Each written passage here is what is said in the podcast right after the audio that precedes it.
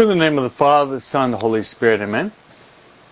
I'd like to welcome you all to our Perseverance Family Conversation at the beginning of this new week. This is the day the Lord has made. Let us be glad and rejoice in it. Rejoice in the Lord, I say it again, rejoice in the Lord. Yes, Sunday is the Lord's day, so we rejoice in it together in our Perseverance family. As always, we like to start off our our day, our week, by inviting Mary to be with us. Mary has many titles. Mary is the Mother of God. Mary is the Mother of the Church. And Mary is the Mother of each and every one of us. Not only that, but when we pray the Hail Holy Queen, we invoke Mary as our as our life, our sweetness, and our hope. That's right. We invoke Mary as our life, our sweetness, and our hope. So let's um, lift up our our gaze, our our minds, and our hearts to Mary, and ask Mary to guide us. Mary Stella Maris to guide us to Christ. So we say that prayer that she loves most, and that prayer, of course, is the Hail Mary. Together. Hail Mary, full of grace. The Lord is with thee. Blessed art thou among women, and blessed is the fruit of thy womb, Jesus. Holy Mary, Mother of God, pray for us sinners, now and at the hour of our death. Amen. Now, my friends, let's ask our spiritual director to be with us. Our spiritual director, my friends, is the Holy Spirit. Among the many gifts, or rather titles we have for the Holy Spirit, are the following. The Holy Spirit is the Paraclete. The Holy Spirit is also the Catechism of the Catholic Church. He is the light. He is the gift of gifts. The Holy Spirit is also known as this sweet guest of our souls. Holy Spirit is also our consoler. The Holy Spirit is also our counselor. The Holy Spirit is also our sanctifier. The Holy Spirit is also our interior master. St. Paul says we really don't know how to pray as we ought. But the Holy Spirit intercedes with ineffable groans so we can say Abba. Abba, which means daddy or father. So let's uh, invite the Holy Spirit to be with us, to enlighten our minds, and to set our hearts on fire with the love of God Himself. So let's pray the classical prayer to the Holy Spirit together.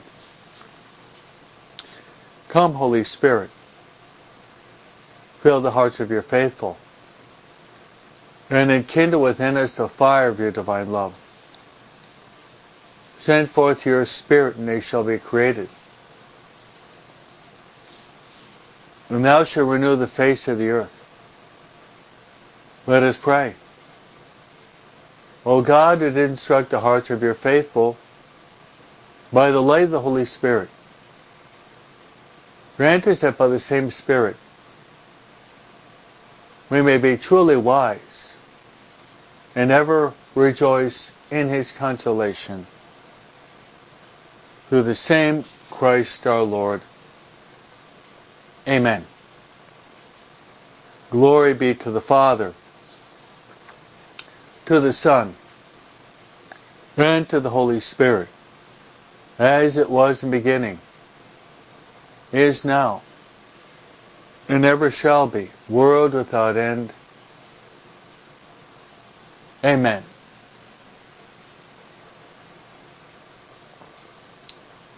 Mary Stella Maris, pray for us. Saint Joseph, pray for us. Saint Michael the Archangel, pray for us. Saint Gabriel, pray for us. Saint Raphael, pray for us. Saint Ignatius of Loyola, pray for us. Saint Vincent Martyr, pray for us. Saint Saint Maria Faustina Kowalska, pray for us. All God's angels and saints, pray for us. In the name of the Father, and of the Son, and of the Holy Spirit. Amen. This is the day the Lord has made. Let us be glad and rejoice in it. Yes, my friends, every Sunday is the very heart and center and kernel of our liturgical life, of our spiritual life. It's a day in which we celebrate with great joy the resurrection of our Lord and Savior Jesus Christ. Of course, every year we celebrate Easter, but every Sunday should be a mini Easter, and it's a day of great joy a day of great joy. John Paul II, in his document, The Day of the Lord, which he wrote in the early 90s, said Sunday should be the Lord's Day, and Sunday should also be Family Day. Sunday should be the Lord's Day, and Sunday should be Family Day. Sunday should be the Lord's Day, and Sunday should be Family Day. That's right. So I would, I promise to pray for you now. I'd like to place you on the altar in the masses that I'll celebrate today. I'd like to place you on the altar because as you know the the holy sacrifice of the Mass. The holy sacrifice of the Mass is by far the greatest of all prayers. It is the prayer par excellence, the holy sacrifice of the Mass. And of course, uh, our talk today, as always, is to prepare us to participate fully, actively, consciously in the holy sacrifice of the Mass in the words of Sacrosancta Concilium, which is a dogmatic constitution on the Church. So I'd like to place on the altar these following intentions. First of all, I'd like to pray that all of us would be that all of us would be open to the inspirations of the Holy Spirit. That's right, that all of us would be open to the inspirations of the Holy Spirit. In a very real sense, our holiness depends upon being docile, open to the workings of the Holy Spirit in our lives. And we we can pray this prayer during the course of the day. Come, Holy Spirit, come. Come, Holy Spirit, come through the heart of Mary. Come, Holy Spirit, come. Come, Holy Spirit, come through the heart of Mary. My second intention for your families that your loved ones, especially those in your family who have possibly wandered away from the truth. They're not drinking anymore from living waters, which is Christ Himself. Those who have wandered into a false path, that they would come back like the prodigal son that the lost and wandering sheep, they would come back to the good shepherd of their souls, and that's Christ himself.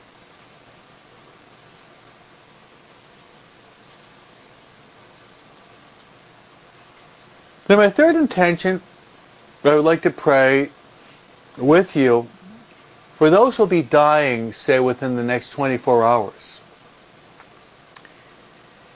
In the world, there are always people that are being born, others that are dying. We want to pray in a special way. We want to pray in a special way for those who are dying and possibly are not living in the state of grace. Those who are living perhaps in mortal sin, that through our prayers and our sacrifices, that they they would return to God through perhaps a good confession and come back to Mass and receive the bread of life. Jesus said, I am the bread of life. Whoever eats my body and drinks my blood will have everlasting life. And I will raise him up on the last day. So before starting uh, our conversation today,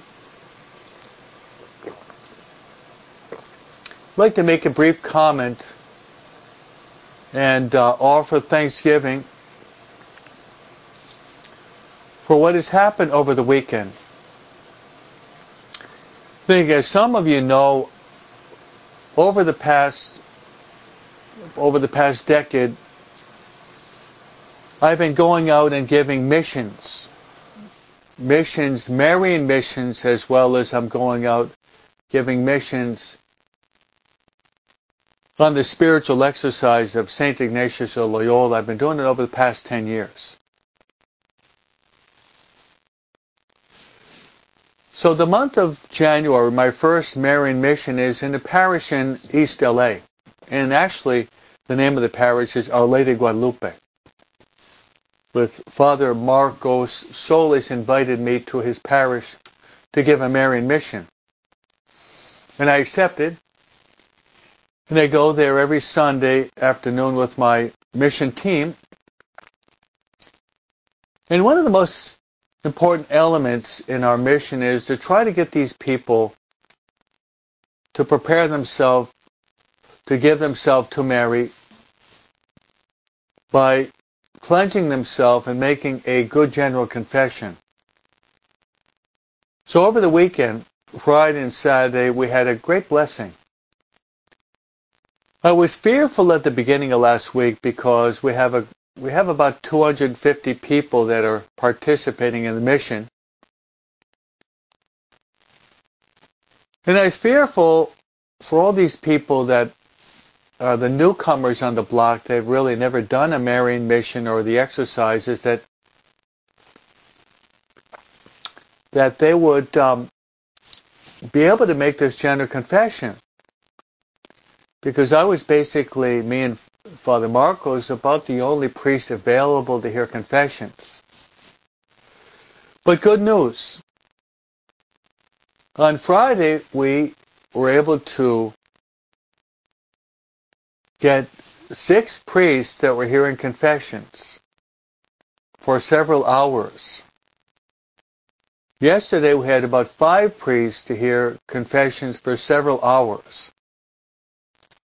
And in total, with these five, six priests on Friday and five priests on Saturday, we heard over 200 con- general, general confessions. About in total 205, 205 general confessions in the course of two days, Friday and Saturday.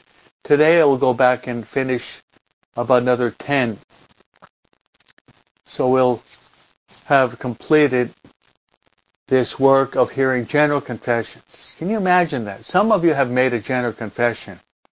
I think some of you have made a general confession, and the general confession is something that's really changing the lives of many, many people.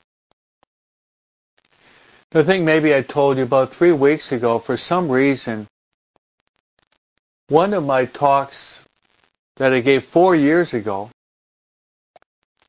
one of the talks I gave four years ago went viral and I have, have about 315,000 viewers And was getting all these emails and phone calls of people that wanted more information on their general confession. So much so that we have a house that we opened up in England a couple of years ago. And one of the priests sent me an email and said, "Hey, one of uh, one of the people here heard your talk on gender confession, and they'd like to they'd like you, if possible, to send them the examination of conscience so that they could make this general confession." So I sent it, and I said to the priest, "You got to wait about a, mo- a week because sending it from the United States overseas to England, it takes it takes a few days. But what beautiful, what a good, to, how what a consoling message that is. And I feel more and more as a priest trying to promote Marian consecration, the spiritual exercises, but I'm trying to promote also the general confession. The reason being is that because of a weak catechesis, because of a weak catechesis over the past half century, if not more, many people have never been taught properly how to go to confession. Also, a poor formation of conscience. And if you know, my friends, if we're making bad confessions, then we make bad communions. And a great fear I've always had is uh, people that get married. If before they get married they're having premarital sex. They maybe don't go to Mass on Sunday. Maybe they've gotten drunk or look at pornography or taking drugs or harboring hatred within their hearts.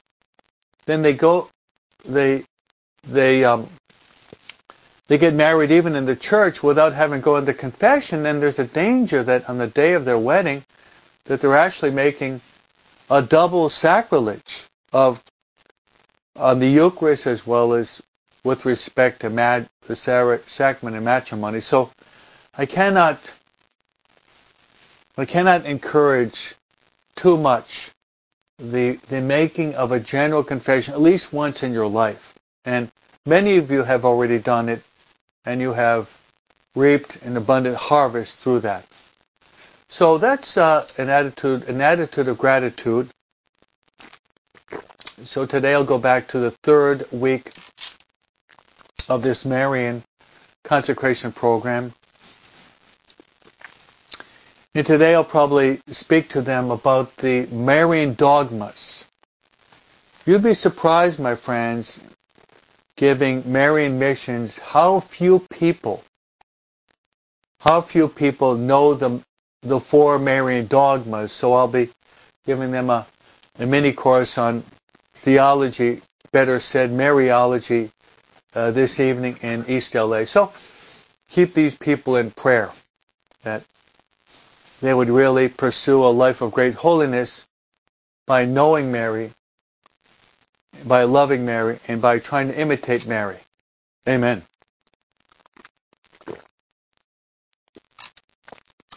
So, my friends, Sunday is the Lord's Day. Every Sunday, when we celebrate the holy sacrifice of the Mass. We have the grace of delving into three readings as well as the responsorial psalm. Jesus said to the devil, the enemy, that Man does not live on bread alone, but on every word that comes forth from the mouth of God. Man does not live on bread alone, but every word that comes forth from the mouth of God. and it's true that the Lord is my light and my salvation. So today, the church offers us these three readings the first is taken from, I call him the Shakespeare of the Old Testament because of his eloquence, his choice of words, his use of similes and analogies and allegories and the, the richness of language. And it's Isaiah Isaiah. So today we will be giving you an idea from Isaiah, the prophet Isaiah.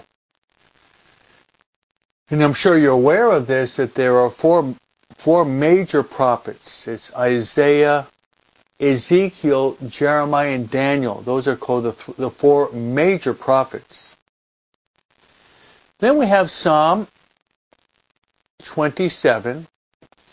And the antiphon is, The Lord is my light and my salvation. The Lord is my light and my salvation. Then we're going through the reading from the first letter of Paul to the Corinthians. He wrote two letters, 1 Corinthians and 2 Corinthians. That's right. And it's a short but a very penetrating message. Paul is going to be exhorting this community as well as us to avoid something that can really wreak havoc within the community. Then we're in we're in the beginning of the new church year. And Sunday, the Sunday cycle of readings, there are three cycles actually. There's cycle A, B, and C. Cycle A is the Gospel of St. Matthew. Cycle B is the Gospel of St. Mark. And cycle C is the Gospel of, I'm sorry, cycle A is Matthew, cycle B is Mark, and cycle C is the Gospel of St. Luke. So we're in the Gospel of St. Matthew, which means we're in cycle A. So there we have it. The church would celebrate today St. Vincent, who is a early martyr who died for love of Christ, an early deacon martyr. So, without wasting time, let's enter into our conversation. I'd like to start off with Isaiah and give you what I consider the basic theme of Isaiah today, chapter 6. And it is the Galilee of the Gentiles, the people have seen a great light. The people have seen a great light. I'd like to expound upon this idea of light and darkness, sight and blindness, by telling you a story. telling you a story.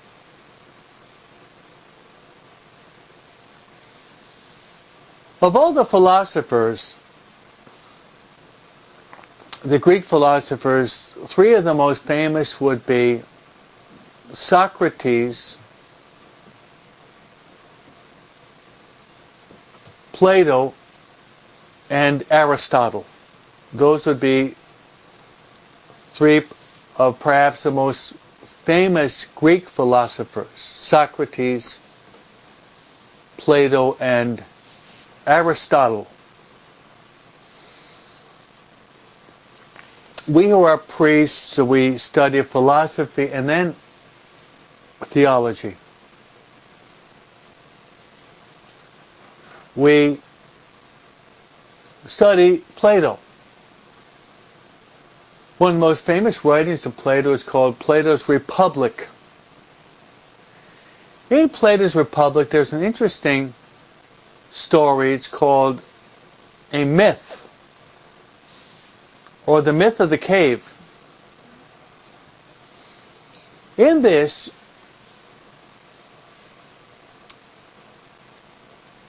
mythical story of Plato, you have a dark cave and people that are in the cave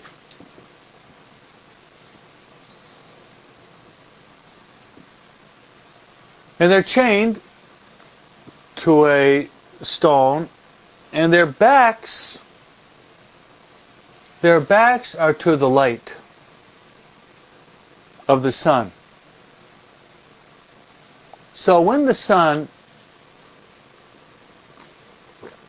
the sun rises, then they're able to look at the wall of the cave inside, and they're able to see merely the shadows that are being cast on the cave wall from within. Seeing the mere shadows. This is all they're seeing during the course of the day. Of course, when night descends, they can't see anything.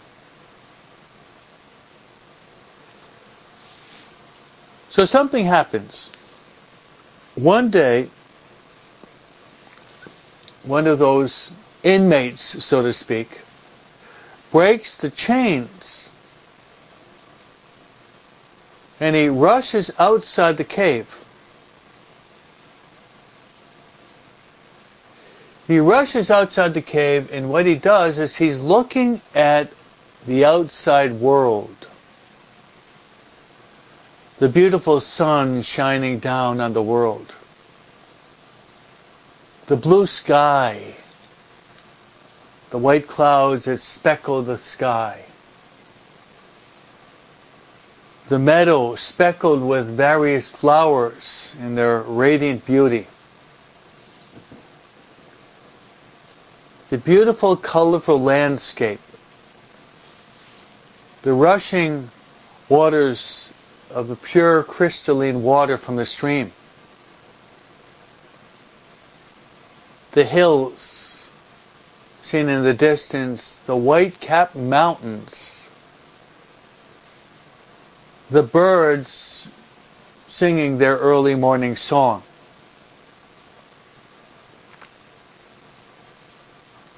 The variety of animals populating the earth. The other beauty that this inmate is seeing, and he's just captivated, enthralled by the beauty of the outside outside world. So what happens is he cannot keep this joy to himself. He cannot keep this joy to himself. So after taking in, imbibing the, the utter magnificent beauty of the real world, he rushes back to the cave and he tells his friends, break the chains, break the chains, get out of the world of shadows,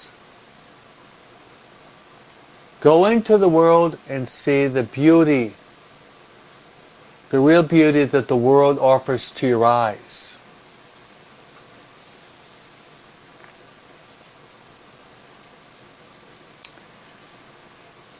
And the response of the people, instead of trying to shatter and crush the chains, they say to their companion, Get out of here. We're happy to be where we're at now.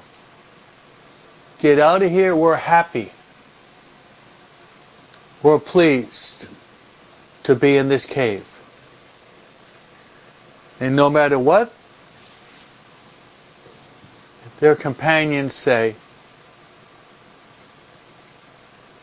they do not want to break their chains and enter into the enthralling beauty of the world, the real world.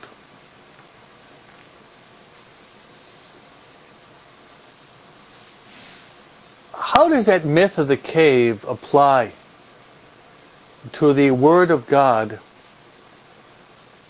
which Isaiah says, In Galilee of the Gentiles, the people have seen a great light.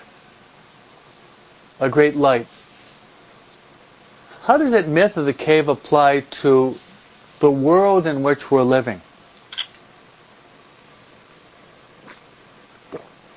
Well, quite simply, there are many people today, many people today that are spiritually blind.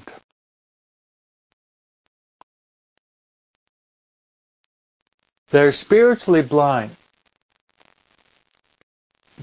But the worst thing is this. I would like to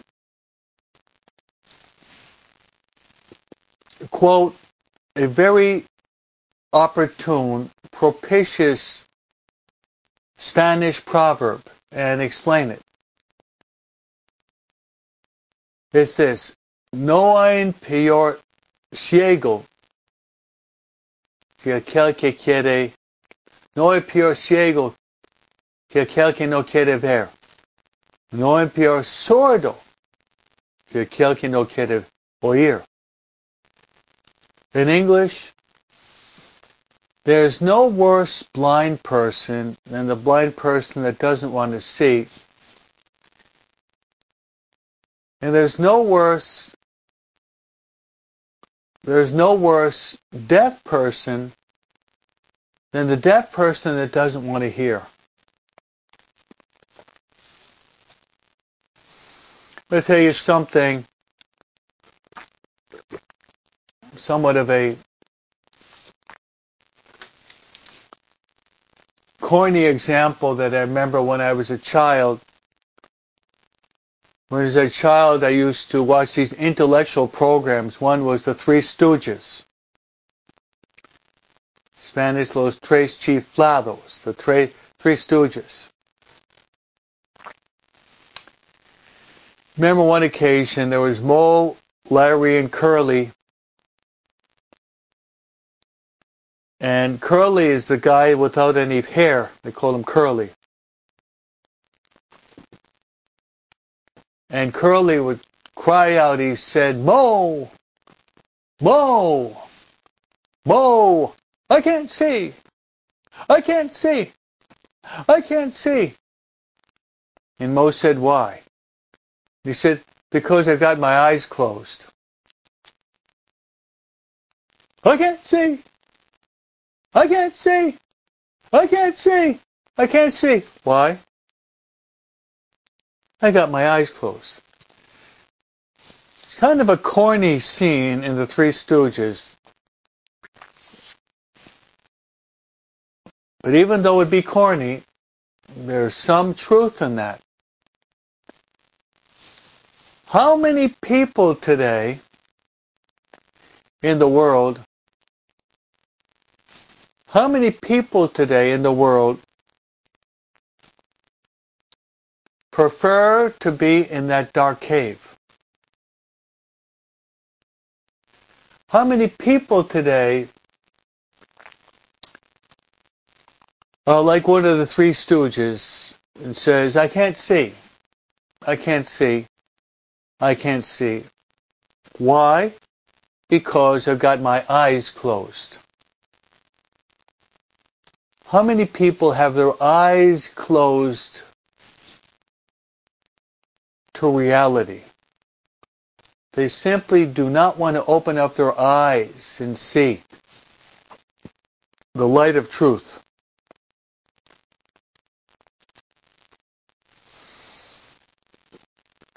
So in that first reading, let's pray this. that in our relatives and friends that are possibly like that blind man, possibly like the men in the cave, that they would move from blindness to sight, move from the shadows into the real light. Now let's be honest. You know when I'm driving, there's always one fear I've had for many, many years. For the past 50 years. Is when you're driving, there's always a blind spot on your left. You always have to be aware of that blind spot so that if you're moving from one lane to the next, that that blind spot where a car might be passing you, have to be aware of that. And I think, my friends, being dead honest, we all have within our lives, we all have within our lives, we have our, we, we have our own blind spots. Sometimes we don't want to see the light because possibly we don't want to change. Perhaps there are certain attitudes, actions, habits in our lives that we simply we simply don't want to change. So let's uh, ask the Lord for the strength to open up our eyes to see the truth. To open up our eyes to see the truth. And that takes us that takes us to the responsorial psalm.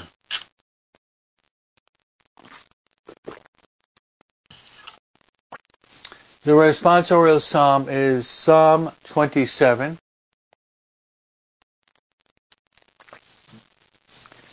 The antiphon is, The Lord is my light and my salvation.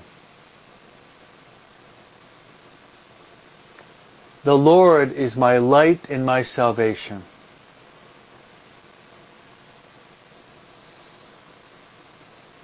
What a beautiful antiphon that we can say, that we can pray during the course of the day.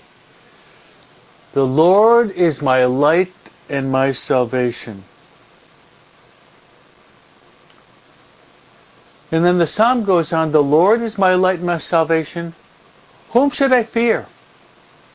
The Lord is my life, my life's refuge. Of whom should I be afraid? Beautiful psalm. That's Psalm 27.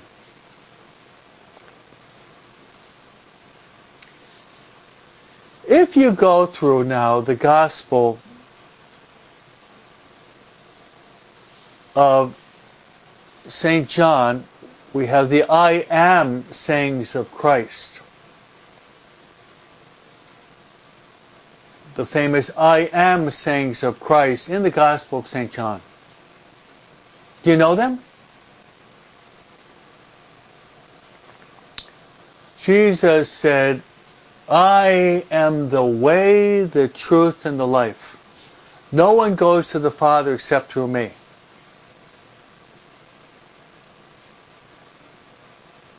The next,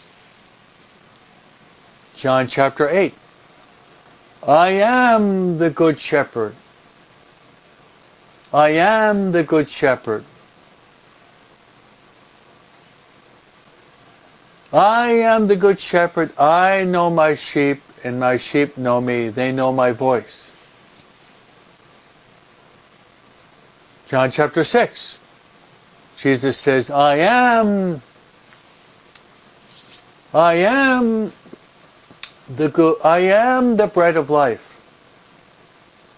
Whoever eats my body and drinks my blood will have everlasting life, and I will raise him up on the last day.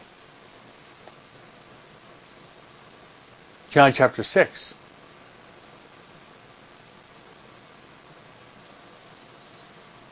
Next, John chapter 11. I'm, I'm speaking from memory now. See, I, I know the Bible. I have to know it better, but I know the Bible. Hopefully you can say the same thing. John chapter 11. Lazarus has passed away. Mary and Martha are weeping. Jesus goes to Bethany where Lazarus is buried. Where is he? He's in the tomb there. Jesus says, I am I am the resurrection and the life. I am the resurrection and life. Whoever believes in me, even though he die, he will live.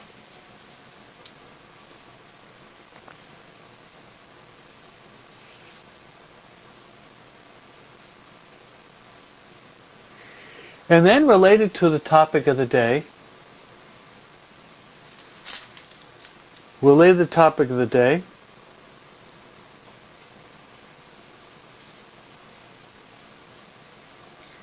Jesus said, I am the light of the world.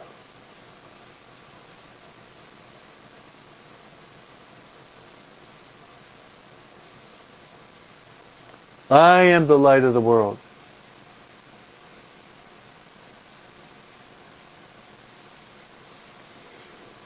So there we have in the gospel, Jesus is going to be quoting, he's going to be quoting the prophet Isaiah. He's going to say, Galilee of the Gentiles, the people sit in darkness, have seen a great light. On those dwelling in a land overshadowed by death, light has arisen. So you see, my friends, see, my friends, just that you're aware of this, Sunday, the Sunday readings, we have the grace of having three and the responsorial psalm.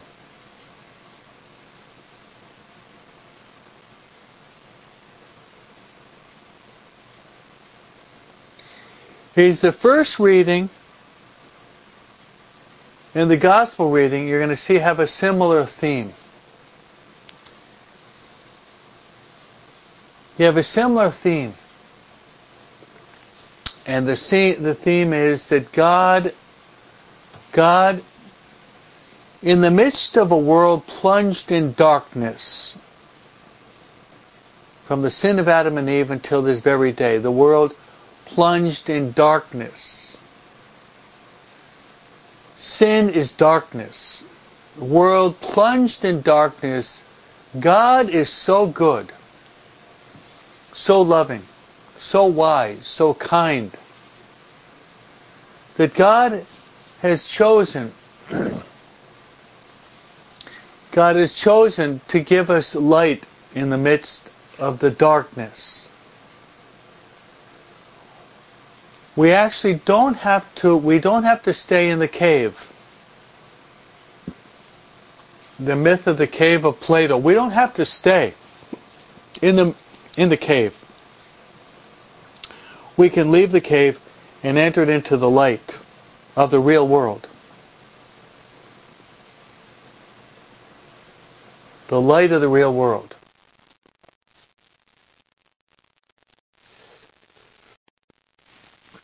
I'd like to make another comment on this related to all of us. Now,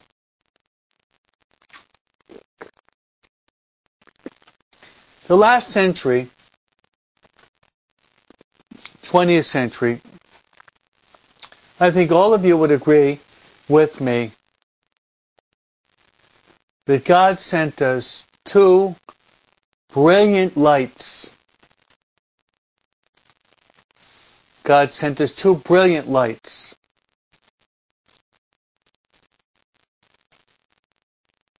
And even though they died recently, one died in 1997 and the other died in the year 2005, they've already been canonized as saints.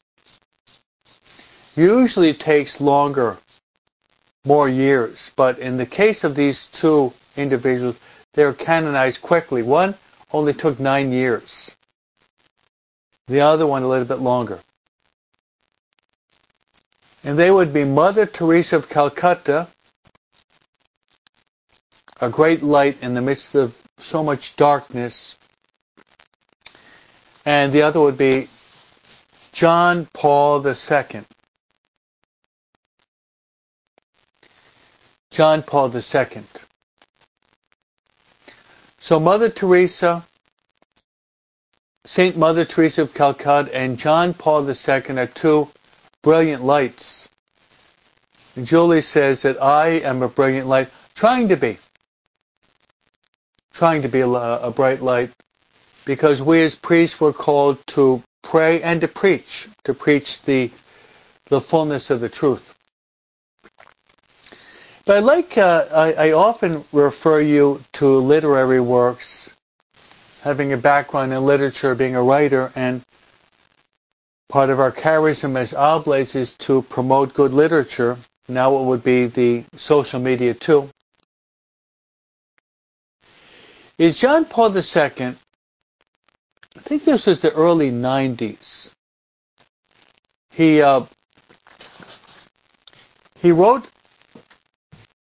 a letter, and the name of the letter would be, I'll try to write it for you, Christi Fideli Laici.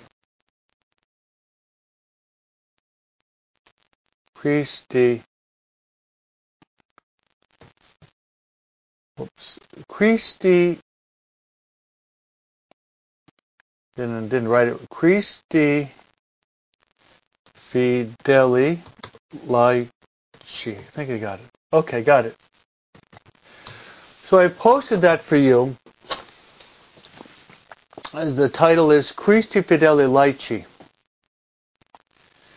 Uh, you probably know that the documents are written in Latin and then they're translated into the vernacular, into uh, our own mother tongue. That uh, translated into English would be Christ, the, the lay people, faith for the Christ would be the literal translation. Christi. And John Paul II, what he does is he he takes one of the verses from the Sermon on the Mount in the Gospel of St. Matthew chapter 5 and he develops the whole the whole letter on that one image from Jesus Christ related to what we're talking to talking about today. And he says he quotes these words, "You are the light of the world, and you are the salt of the earth." Those are two images that Jesus gave from the Sermon on the Mount. You are the you are the light of the world, you are the light of the world, you are the light of the world and you are the salt of the earth.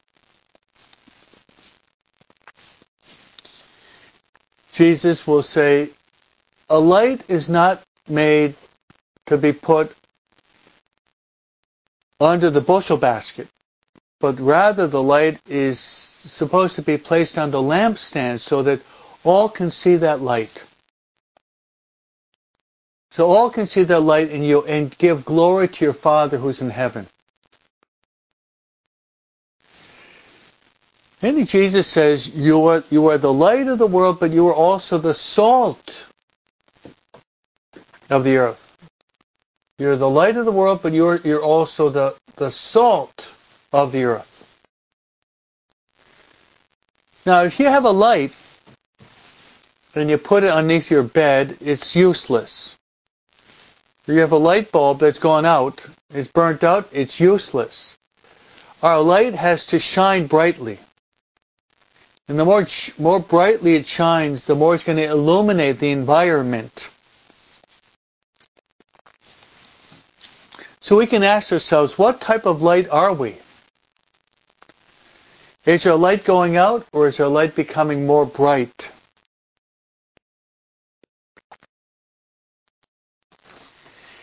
Then salt of the earth. Jesus Rather, John Paul II is quoting this, developing the theme that in this modern world, you lay people, you're called to be the light of the world and the salt of the world. You're called to sanctify temporal reality as the documents of Vatican II points out. Now, what about salt?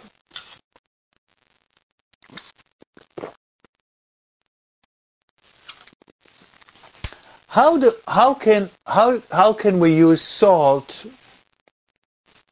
in a proper and profitable sense?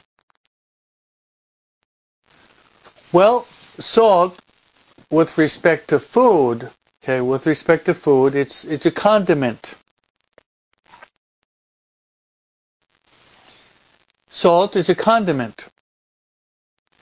Now, what salt does is it it pre it it preserves the food from corruption.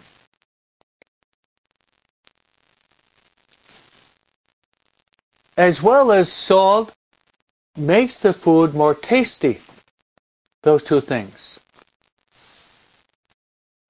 Salt preserves the food from corruption and it makes it more tasty. Probably most of us, when we sit down, when we're eating, if the food is not to our tasting, we will get the salt shaker and we'll place a little bit of salt on the food to make it more, to savor all the more.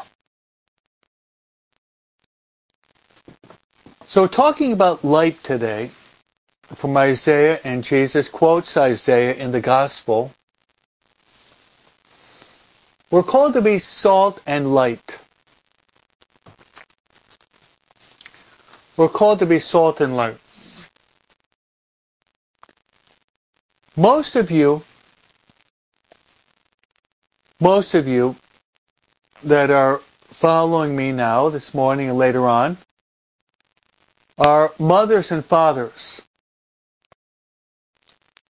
That's right most of you are, are mothers and fathers, and you you are called you are called to be a light to your children. Let me tell you a, a, a personal story.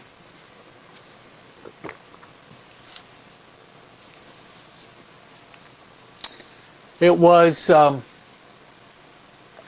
about 11 years ago, I, ce- I celebrated my 25th anniversary as a priest. And uh, my parents, my dad was still living, and my, some of my siblings came to celebrate my 25th anniversary, my silver jubilee.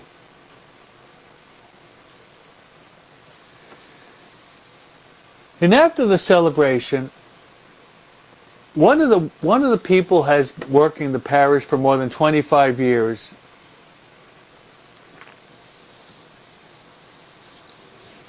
A person with a very deep faith was a Hispanic woman. After my parents left and after the, the celebration was, was basically over, this woman made the comment that what impressed her most about my mother was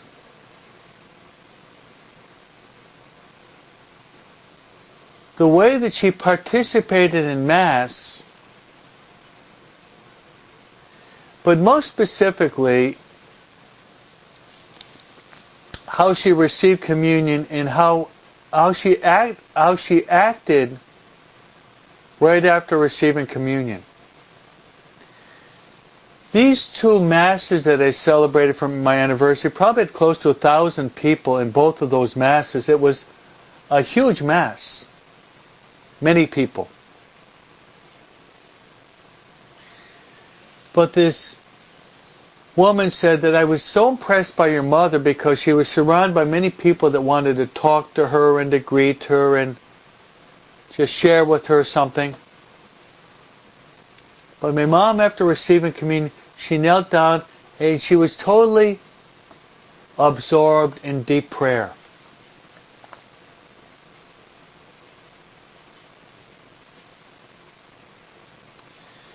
Leaving that good example, after Holy Communion, you close your eyes, you enter into deep dialogue with God. With deep dialogue, intimacy with the Lord because you have the Lord within your soul. He's the light of the world. He's in your soul. Allow that light that's now in your soul to grow so they can be radiating to other people. That's what this worker in our parish said. I was impressed by the way she received communion, but then her recollection, her silence after receiving communion, kneeling down and being totally enthralled, absorbed in prayer with Christ, the light of the world burning in her heart. I have to say that that's probably one of the reasons why I'm talking to you now as a priest. Because I saw that light of good example burning bright even as a child. Burning bright even as a child. So you adults, mothers, fathers, maybe older brothers and sisters. This is the basic theme that God is laying on my heart and I'm trying to communicate to all of you. Is the light. Isaiah speaks about the light and Jesus speaks about the light. And the Gospel of St. Matthew, we're called to be the light of the world. So, my friends, on this Sunday, in which we celebrate Jesus, the light of the world, who rose from the dead to give us life in abundance and to give us light. Let us allow the Lord to shine His light upon us. And as the psalmist says so convincingly, look to the Lord.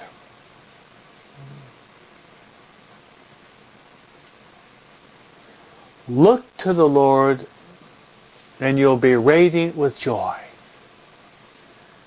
Look to the Lord and you'll be radiant with joy. The Lord be with you. May the Lord bless you with a lot of light, peace, joy in this life and eternal life in the life to come. In the name of the Father and the Son and the Holy Spirit. Amen.